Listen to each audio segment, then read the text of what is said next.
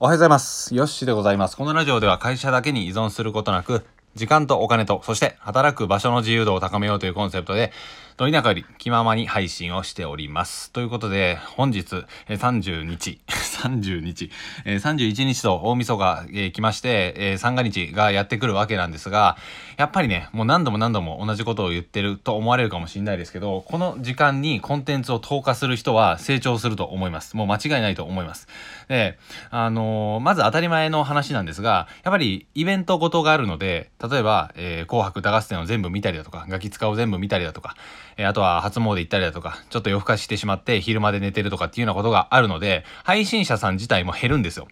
配信者さん自体も減る。いつもラジオを更新されてる方、そしてツイッターを更新されてる方、ノートを上げてらっしゃる方、ブログを書いてる方、いろんな配信者さん、発信者さんがいるわけなんですが、必ずと言っていいほど、え増えることはないですよね、まず。絶対にその時間を、えーお正月とかのイベントに費やさなければいけないので、そもそも需要と供給のバランスでいうところの供給が減るわけなんですよ。絶対に減ります。で、そこにコンテンツを置いておいた方が、供給を僕たちもちゃんとできることはになるので、ぜひお勧めしたいというふうな感じなんですね。で、そもそもスマホを触ってる時間であったり、えーなんだ、インターネットの時間っていうのも絶対に飲みますよね。みんな家にいるし、うん、まあ、外に出て行ったとしても、えーまあ、去年に比べると密とか、えーまあ、コロナウイルスとかっていうようなことがありますので、絶対的に家にいる人も増えると。ってことは、インターネットを見る人、見る時間も絶対に増えるんですよ。配信者さんが減り、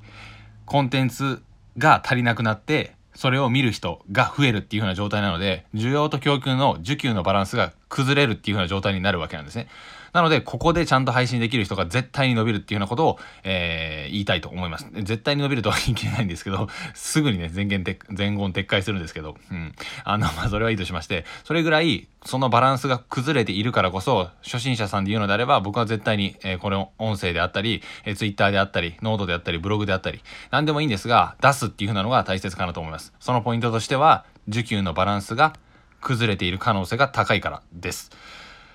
というふうな感じで、えーまあネタ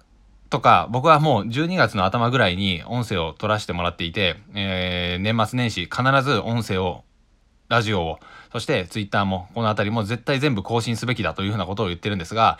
できれば、あの、休む時間もね、大切ですので、そのあたりもちゃんとバランスを整えていただきながら発信するっていうふうなことをやってみてほしいなと思います。もちろんね、すべてのインプレッション数、まあその、ブログのアクセス数とか全部が全部伸びるかどうかっていうのはわかんないですし、あの、有名 YouTuber さんとかもあんまり再生数は伸びなかったというふうなことをおっしゃってら、えーおっしゃられていたので、まあ、そうなる可能性は高いかもしれないんですが、ことね、1年前はラジオってほとんどなかったんですよ。で、あったとしても、有名配信者さんのみ、みたいな。でも、そんなに聞いてる人はそこまで去年、えー多くなかった。そして、今年の方が確実に増えているというふうな状況なので、やっぱね、ちょっと多忙にはなるかもしれないんですが、年末年始にちゃんと上げれるっていうのは、圧倒的な強みの一つになると思います。で、まあ、この、配信のタイミングで、いいコンテンツをちゃんと残しておくっていうのが大切なので、えっ、と、今日は、えー、なんだ、初詣に行ってきましたとかっていうような音声というよりかは、まあ、コンテンツと呼ばれるちゃんと役に立つような、え聞いてくださる人の悩みを解決するようなコンテンツを、え出していくのが大切なんじゃないかなと思ったりしています。はい。というような感じで、今回は、受給のバランスが、コンテンツの受給のバランスが必ず崩れてくる。そして、まあ、供給が減ったというよりかは、まあ、減るんですけど、需要もみんなスマホ見てるから、ぐぐっと上がってるという風な状態なので、えーもしかしたら需要の方が大きくなってる。つまりコンテンツ見たいと思ってる人がたくさんいるかもしんないという風な状態ですね。ここでちゃんとコンテンツを残しておけば、ラジオであったり、ツイッターであったり、ノートであったり、うん。このあたりをね、残しておくと、やはり伸びる可能性は高いんじゃないかなと思っております。えー、まあ、一応何週間ぐらい前ですかね、12月の頭ぐらいに、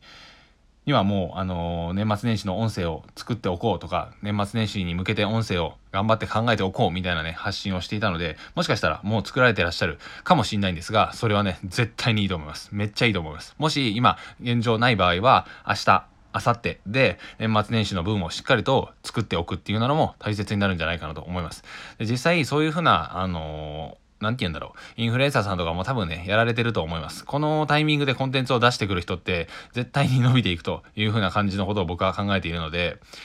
ちょっと動向を見ていきたいなと思いながら、えー、これを聞いてくださったあなたは少し1本でも2本でも大丈夫だと思いますので、上げてみてほしいなと思います。はい。というような感じで、今回は、